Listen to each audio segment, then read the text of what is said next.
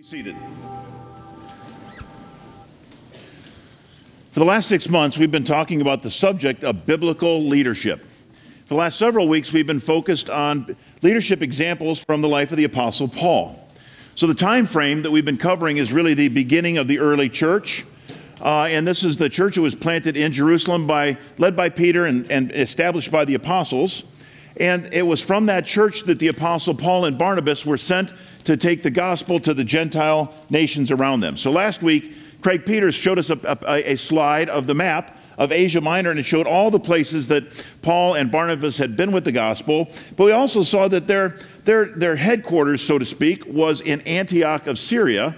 And here the church was thriving. But something was happening in this church that had never happened in human history, and that was there were Jews who realized that Jesus was the promised Messiah, had accepted him as their Savior and Lord, had become Christians. They were there. And you also had Gentiles who were leaving behind their pagan practices and embracing Christianity, and they were there. And for the first time in human history, Jews were intentionally connecting with Gentiles in unity together in one body. This is something that was brand new to human history. And this church clearly understood its mission because Jesus gave it to them in specific words. He said, "Go therefore and make disciples of all nations, baptizing them in the name of the Father and of the Son and of the Holy Spirit, teaching them to observe all things that I have commanded you." So they knew the what to do. Jesus clearly told them the what to do. Now they have to figure out the how to do it, because Jesus didn't clearly articulate all the matters that were in the how to do it. And we have to remember that this is a time of tremendous change. As we're moving from the time of the Old Testament law to the time of the New Testament, there is no New Testament written yet. So we can't go to 2 Corinthians 2:2 and figure out what we should do in this situation. The people who would eventually pen the New Testament are being inspired by the Holy Spirit of God in real time during this exact time on how to do it. How should we behave as a group? So there were a lot of questions about how to do it, and God is instructing them as they go. So there's a lot of change going on, and when there's change happening, Joshua mentioned it in his prayer, is when change is happening, many times it's a time of great opportunity, it's a time of great excitement, but it's also a time of great uncertainty. And when there is uncertainty, there's an opportunity for discord and division. And our chapter today, in Acts chapter 15, verses 1 through 35, is going to deal with one of these things that was a giant question that, left unaddressed, could have created a catastrophic division or catastrophic problem in the early church that may have stopped the work of the early church completely. So we're going to see how the Apostle Paul managed this big question and what was his problem-solving approach, and a little case study that we're going to see here. So the question was this: should Gentiles who have converted to Christianity be required to abide by all of the law of Moses, including the requirement that men should be circumcised, the outward show of an inward change in their heart?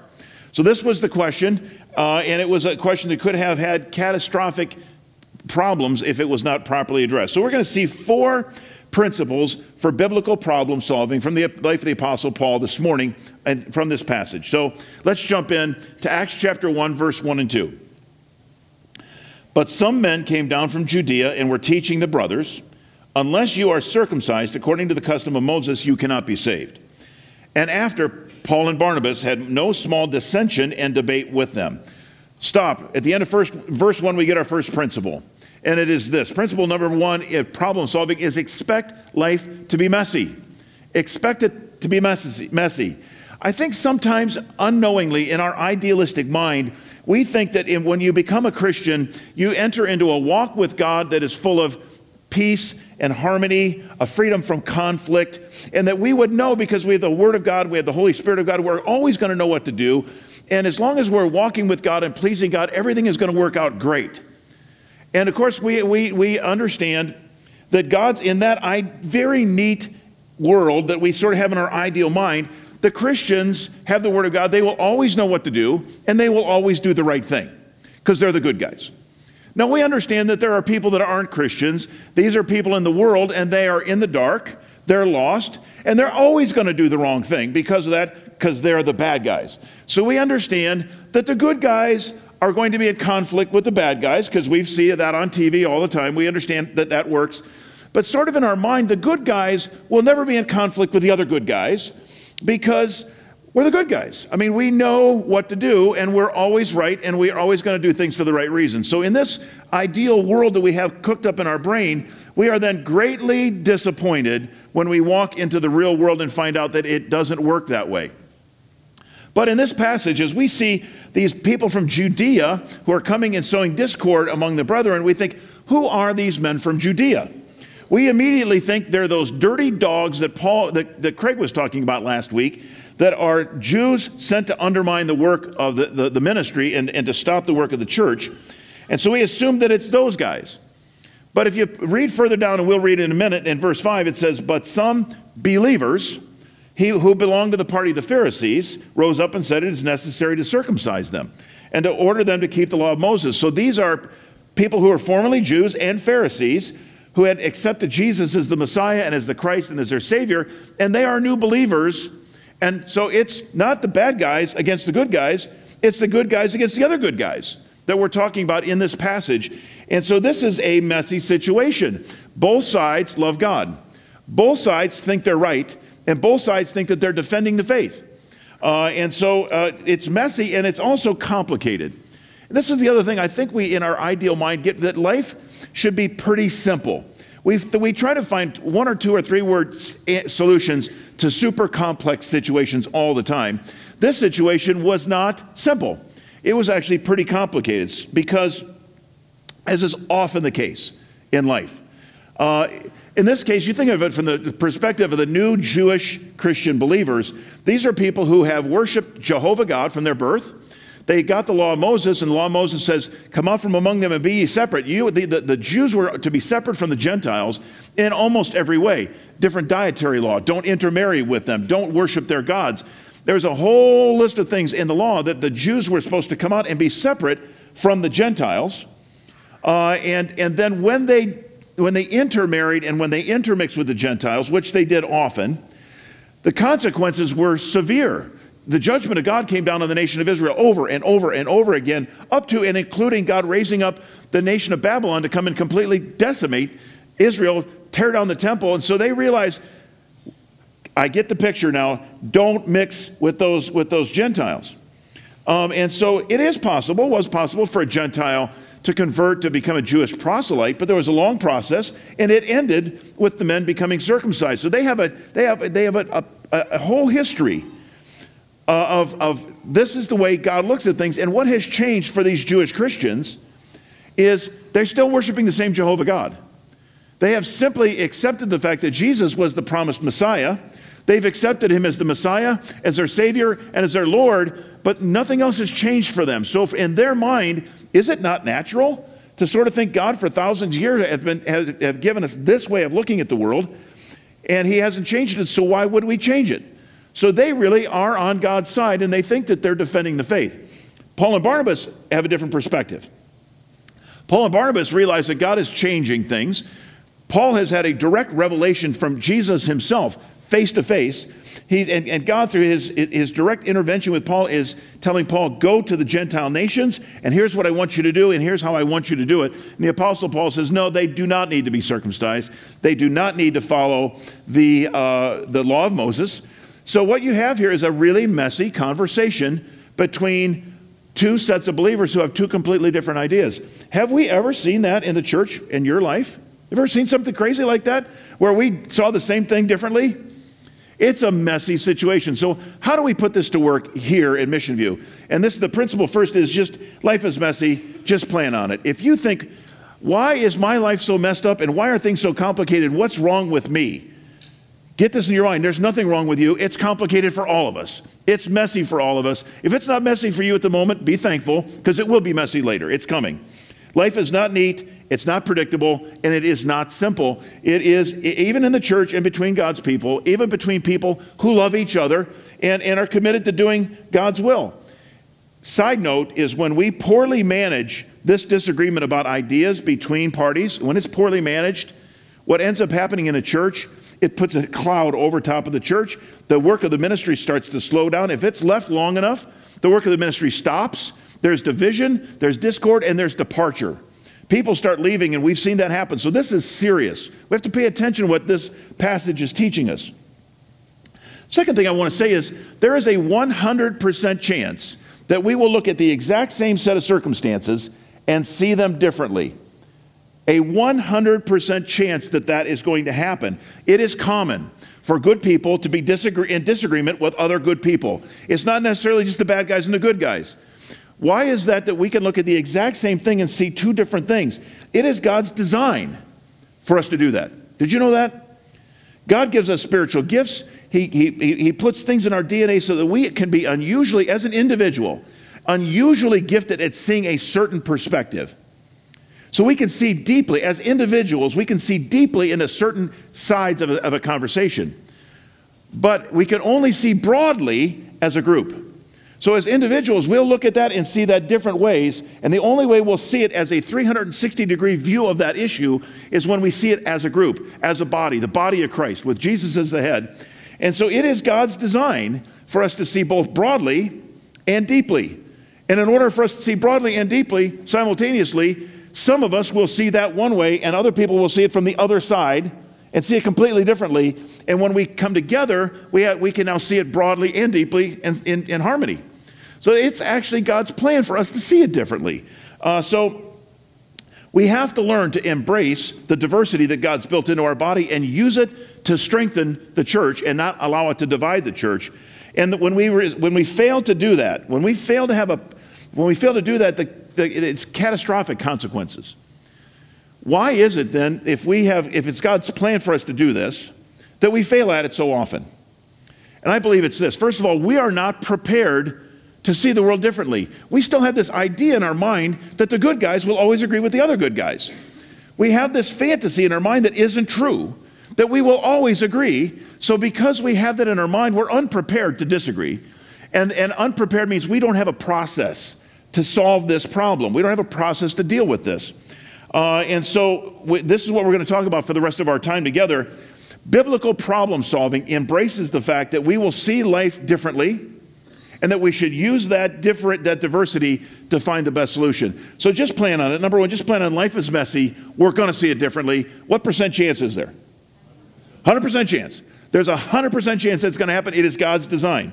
So let's move on to verse 2.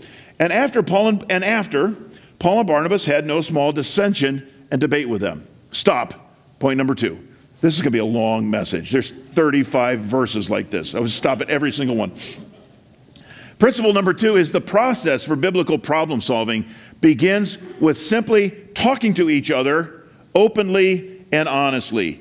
They were talking to each other. Now, we don't know exactly what happened in this conversation because the Scripture doesn't record exactly what happened, but I can take some principles from this and from real life to give you that, first of all, they talked to each other instead of somebody else. You know, when we're in disagreement with somebody else, another brother in Christ, it is natural. When we let nature take its course, we will immediately find somebody that sees the world just like we do and start talking about the situation. We talk to somebody who is neither a part of the problem nor part of the solution, and we start gossiping and we start splitting ourselves apart immediately. That is when nature takes its course. That's how it happens. These guys shortcutted that by just talking to each other. When we have to solve a problem, the only people that should be involved are people that are either part of the problem or part of the solution. Everybody else should be out of the conversation. And then they actually talk to each other. They didn't send an email or a text to somebody. Can I please warn you, I've seen more small problems turn into giant problems because somebody emailed the solution, their ideas to somebody else. When you email, what you've deprived somebody of is your facial expression, your body language, your voice. What did you mean by that? People take that from when they see you, and with that lacking in the conversation. In the absence of good information, the human mind will always go negative. And so people will read the worst thing into that email that they can, and now something that was this big is now this big, and you got to work your way out of it. So don't text. Go see them. Talk to them. They talk to each other. Then there was no small dissension. There was obviously two big different ideas. And they had to get those ideas on the table. And we like to shortcut this. We don't like to sit in front of each other and disagree with each other. because it feels like conflict. It feels like I'm arguing with you, and I love you. I don't want to argue with you. So we look at this phase of getting everything on the table as conflict, dissension. We should look at it as discovery. I'm not in conflict with you. I just simply want to tell you how I feel. I want to tell you what I think, and I want to tell you what I think the solution is. That doesn't make me right. It just means that's how I look and that's how I feel. Now, how do you feel about it? What did you think? How do you feel? Let's get all the cards on the table. So they had a discovery phase, and then the next piece is debate. There was no small debate between them. This is the hard work, because now it's important that we argue my ideas with your ideas. In the process of arguing each other's ideas, we get the rest of the cards on the table. We need all the cards on the table if we're going to find the best solution. While we're arguing each other's ideas, we are not arguing who? Each other.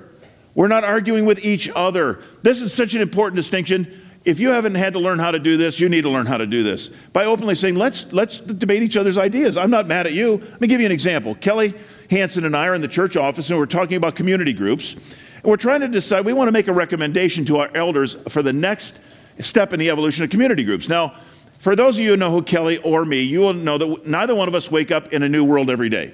We wake up knowing what we think, why we think it. We are right, by the way, and we have an opinion on everything, and we're happy to share it with you. So you put two people like that in the same room together with two different ideas, what's going to happen? So Kelly comes in, she has one set of ideas of what that's supposed to be, and I have a completely different set of ideas. We have the discovery phase, we get all the ideas on the table, we spend an hour debating each other's ideas. After I'm done, I think, you know, I didn't know that.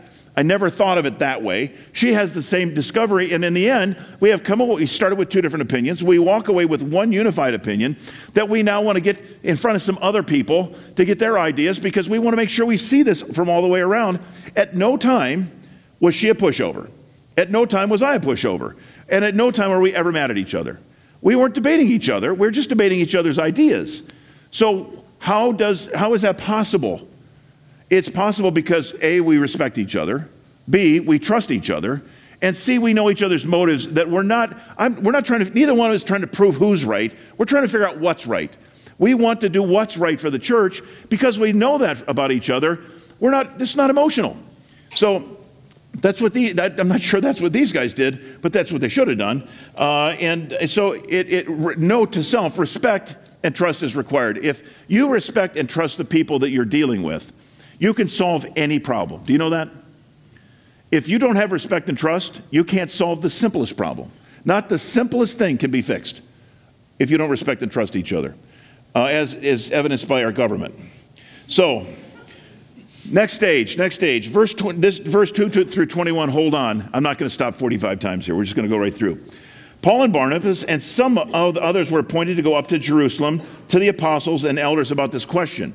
So the church is sending the parties that are in conversation to Jerusalem. So being sent on their way by the church, they passed through both Phoenicia and Samaria, describing in detail the conversion of the Gentiles, and brought great joy to all the brothers. When they came to Jerusalem, they were welcomed by the church and the apostles and the elders, and they declared all that God had done with them.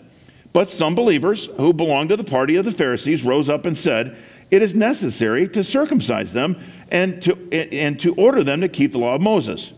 And the apostles and the elders were gathered together to consider this matter. So it's a serious question. They've come to pose this in front of this council, and they said, we're going to give this serious thought. So after there had been much debate, Peter stood up and said to them, "Brothers, you know that in the early days God made a choice among you, that by my mouth the Gentiles should hear the word of the gospel and believe. And God, who knows the heart, bore witness to them by giving them the Holy Spirit, just as he did to us. And he made no distinction between them and us, having cleansed their hearts by faith. Now, therefore, why are we putting God to the test by placing a yoke on the neck of the disciples that neither our fathers nor we have been able to bear? But we believe that we will be saved through the grace of the Lord Jesus, just as they will." And all of the assembly fell silent. And they listened to Barnabas and Paul as they related what signs and wonders God had done through them among the Gentiles. After they finished speaking, James replied, "Brothers, listen to me. Simeon has related how God first visited the Gentiles to take from them a people for his name. And with this, the words of the prophets agree. Just as it is written, and after this I will return, and I will rebuild the tent of David that is fallen. I will rebuild its ruins, I will restore it, that the remnant of mankind may seek the Lord, and all the Gentiles who are called by my name, says the Lord, who makes these things known from of old. Therefore my judgment is that we should not trouble those of the Gentiles who turn to God, but should write to them to abstain from things polluted by idols, and from sexual immorality, and from what has been strangled, and from blood. For from ancient generations Moses has had in every city those who proclaim him, for he has read every Sabbath in the synagogues. So now we see principle number 3 of biblical problem solving, and that is this. Most problems can be better solved by seeking the counsel of others. Scripture teaches us that there is safety in a multitude of counselors. This is what this is all about. There was safety in a multitude of counselors. They were sent by the church to Jerusalem to seek the counsel of the apostles and the elders. Proverbs 15:22 says, without counsel, plans fail, but with many advisors, they succeed. Proverbs 11:14 says, where there is no guidance, a people falls, but in the abundance of counselors, there is safety. So there's safety in a multitude of counselors. So they're not just going and looking for their big nephew Earl, who agrees with them, by the way, to solve this problem. They're looking for a variety of people, and then there's also safety in a variety of ideas. Look who's in a conversation. The church at large is in this conversation. In addition, you have, for their day, the right-wingers, the conservatives. These are the Pharisees in this conversation. We're holding on to what has happened in the past. So you have people all the way over here in the spectrum. Then you have Paul and Barnabas for their moment in time. They were the guys bringing change to the world. They're on the left side of the screen, and they are bringing their ideas to the table. In addition, you have Peter giving testimonial of what's happened. You have James, who is presiding over this thing. You have Paul, Barnabas. Why all these people? Why all these different voices? Isn't that hard? This principle is so important. It's answered for us in 1 Corinthians chapter 12, the body of Christ. A variety of ideas is God's plan. It's a gift from God to have a variety of ideas. 1 Corinthians 12:4, there are a variety of gifts, but the same Spirit. There are varieties of service, but the same Lord. There are varieties of activities, but it is the same God who empowers them in everyone. No single person is the sum total of all wisdom and knowledge and perspective necessary to make a decision for our church. There is no one person that is that person. Each of us is gifted by God to be incredibly good at something, and then we are incredibly limited in other ways. So as I lead various things that I do, I said, this is the way my world is. I said, I have about a 90-degree view of the world. This is what God gifted me. I see the world very deeply and very intently, and if whatever needs to be done falls in this range, you can sit down, put your feet up, and marvel, because I am awesome at this. Just marvel. If it's outside of this, I am useless to you. I cannot do one single thing. Now, I can turn around, but here's how I see the world. I'm looking back here. I still see the world the exact same way, no matter which way I turn. God gifted me to see this very deeply, but I'm useless for anything else. My only hope is to surround myself with people who see the other 270 degrees just as deeply as I do, my 90 degrees, and find people that I trust and that I respect. And I can say, what's going on back there?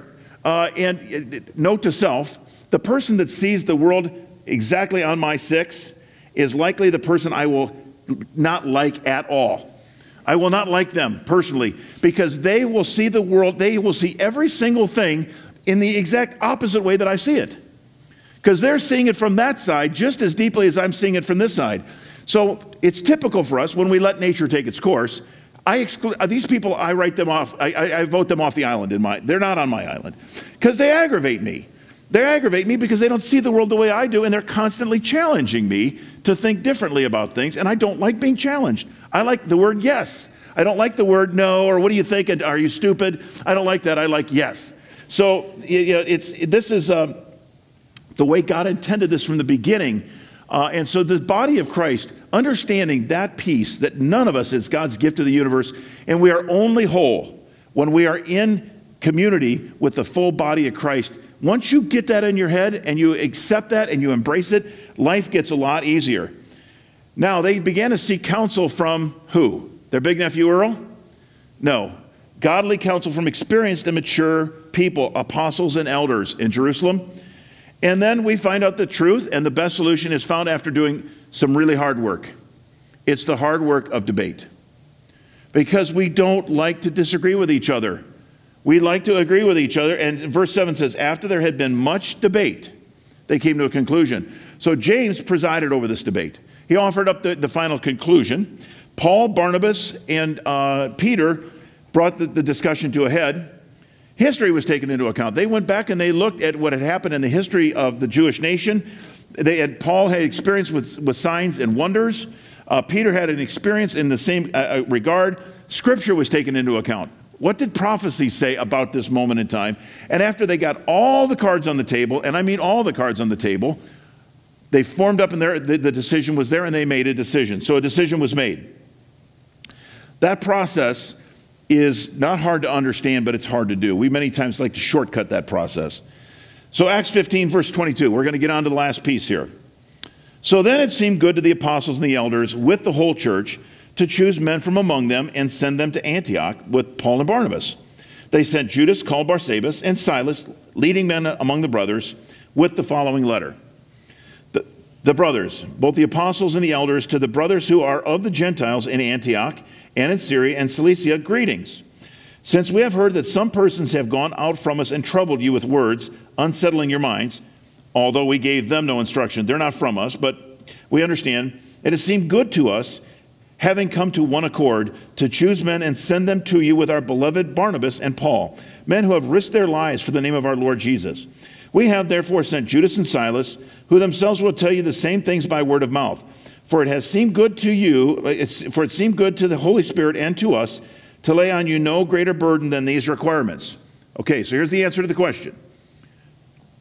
That you abstain from what has been sacrificed to idols, and from blood, and from what has been strangled, and from sexual immorality. If you keep these, you will do well. Farewell. There was a question, a lot of debate, a lot of work, and there's a sentence. There's the answer. It's easy to understand. So when these were sent off, they went down to Antioch, and having gathered a congregation together, they delivered the letter. And when they had read it, they rejoiced because of its encouragement.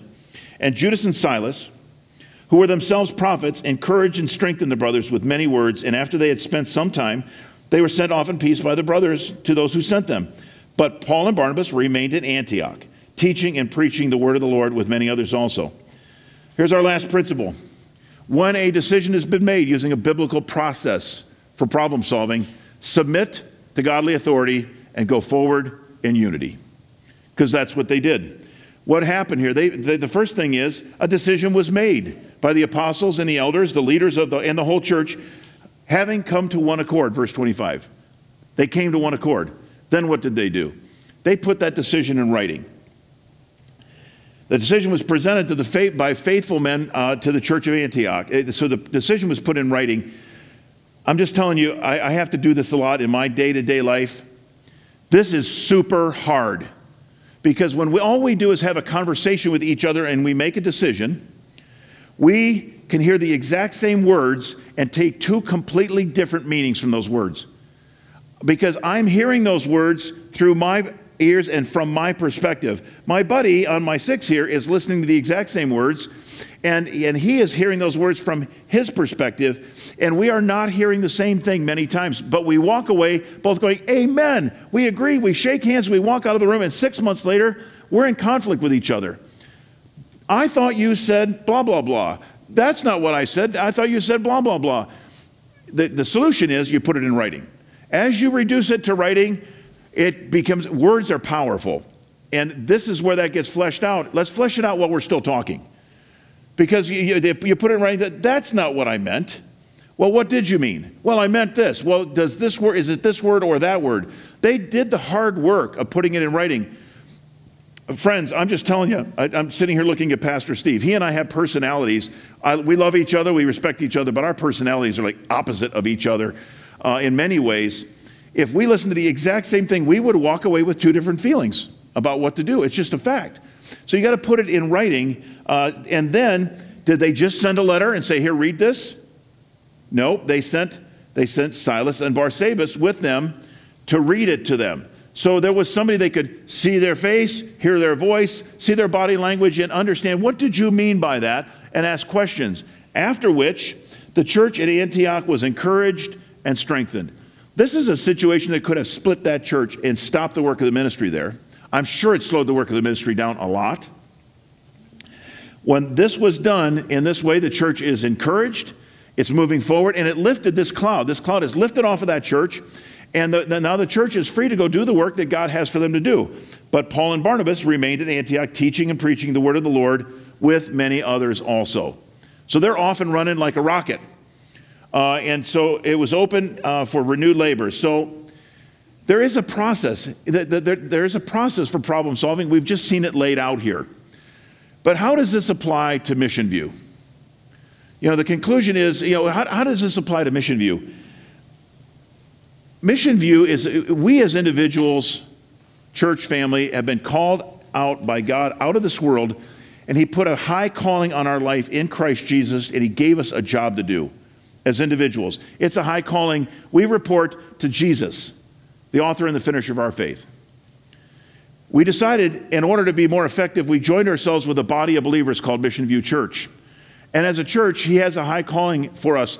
We're here to do something that Maranatha couldn't do and others couldn't do. We're right here in North Canton, Ohio, and we're to minister more deeply and more intently to this local community and to the world from this place. He wants us to do that with a unified purpose. He wants us to do that with focus and determination and absolute dogged drive to go forward. And I, for one, am all behind that. We need to get in the harness and keep moving forward to do what the Lord called us to do with gusto. So we know what to do because we have the same Great Commission. Go therefore and make disciples of all nations, baptizing them in the name of the Father and the Son and the Holy Spirit, teaching them to observe all things that I've commanded you. We clearly have that too. So we clearly know what we're supposed to do. But at Mission View, we are, just like they were at that time in church history, we are in a time of great change in our ministry. A time of great change. With great change comes great excitement and great opportunity. It also comes with it a lot of uncertainty, and with uncertainty is the opportunity for disagreement and division and departure. That opportunity is right there for us too. We have a lot of decisions to make going forward. We are going forward. And as we go forward, it's this pastor or that pastor. We're going through two more interviews tonight at 6:30 and 8 o'clock tonight. We're interviewing pastors. Elders are meeting tomorrow. I mean, we got a lot of things cooking. And, you know, our church, we're facing a pretty significant headwind. And yet with that, there are really good things going on in Mission View and around Mission View right now. We're watching the body of Christ come to work and come to life within our church and outside of our church. Other churches coming alongside, River Tree saying, how can we help you? Chapel in North Canton, how can we help you? Maranatha, how can we help you? This is the way it's supposed to work. It's the way it's supposed to work. And it is working that way because we didn't have a pig-headed pastor. We had a pastor who was open arms to the people around us and was cooperating, collaborating, and surprise, they're cooperating, collaborating with us. We're not alone in this world. But we have a lot of decisions to make. This pastor or that pastor. When will we start a building? When? How big? Where? Do we put green chairs or orange chairs in it? What's going in this thing? How will we best minister to our community? Because our basic philosophy of ministry will never change. It comes from the Word of God. It is timeless. But our methods will change as time goes on. We don't go banging on doors anymore, taking gospel tracts out, because if you banged on somebody's door, they'd shoot you. Nobody comes to their door. It's like, honey, somebody's at the door. Hide the kids. I don't know what's going on out there. You know, the milkman and the fuller brush man don't come to our front door anymore like they did in the 50s. So, you know, there are a million questions that have to be answered and decisions that have to be made. And when we have to make them, how will they be made? Will we follow a biblical approach to decision making? What are the chances? What are the chances of us disagreeing with each other? 100%. Roughly 100%. to 105% possibly, not a chance of 99. There's a 100 to 105%. We are going to disagree because God designed us that way. That's a gift. He's given us that gift. So when that happens, because it will happen, what will we do? Will we let nature take its course? Because if we let nature take its course, we will argue in the shadows. We will sow discord among the brethren. We will neutralize the work that God is doing. We'll create division and departure, and we will become an embarrassment to the cause of Christ. Has anybody been a part of church that did that? That was an embarrassment to the cause of Christ? I have. I don't want to repeat. I'm not a fan. So how will we do this? We can't let nature take its course. The minute you do, we'll just drag this thing down the dilly just that fast. So what are we going to do? We have to take the biblical approach. Expect issues to be complex and expect them to be messy. Just expect it. It's life. We have to directly talk to each other openly and honestly and look at the conversation as discovery, not as conflict. Discovery, I'm not mad at you while we're discovering things. We're just getting all the cards on the table. Then we're going to seek wise counsel. We're going to seek wise counsel and we're going to embrace the diversity in the church and not just in our church. You know, even as we're looking at our pastor search right now, we're hot and heavy in that process. We've asked Pastor Butch Pursley to be an advisor to us. He's not making decisions, but he's an advisor to us. Why wouldn't we ask him to advise us? Why would we turn our back on that? That would just be stupid. He didn't ask for it. We asked him. The body of Christ is bigger than us. And we've said that from the beginning. That's been part of Mission View from the beginning, and it's coming into play right now. And when a decision's made, we're going to have to submit to godly authority and move forward. Not every decision that gets made is something that I'm 100% in agreement with.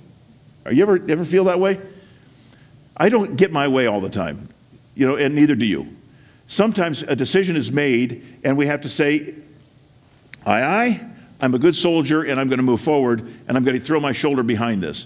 And that's the way it has to be at Mission View. What about your family? Does anybody have anybody in your family, and just anybody, that would see the world differently than the way you do and look at the exact same thing differently? Does anybody have anybody in their family like that? Yes. I have a bunch of people in my family like that. I may have just a really dysfunctional family. Do these principles work only in the church? The text, the context of this is just about the church. These are the same. This is the problem-solving solution for your business, for your work life, for your family life. We have to learn, oh my goodness, I mean, I have situations with everybody in my family where I have to learn to teach them we're going to debate each other's ideas. We're not debating each other. When we start debating each other, we stop. Conversation stops. There's a distinction that we have to teach, for those of us who are the parents in the family, we have to teach ourselves and those around us. So these principles apply here and there as well as within our church. But what about Mission View? What's going to happen to Mission View? You know who it's up to? It's up to you. It's up to every one of you, individually. You know how many people it takes to scuttle a church? Just one. That's all it takes. One person who lets nature take its course and then creates an undertow inside that church. That's all it takes. God has placed a high calling on us as individuals and on our church, and it's up to us to decide where we go from here. So let's pray. Lord, we love you. We thank you for the fact that you love us, that you've called us out of this world and you've made us a part of the work that you're doing.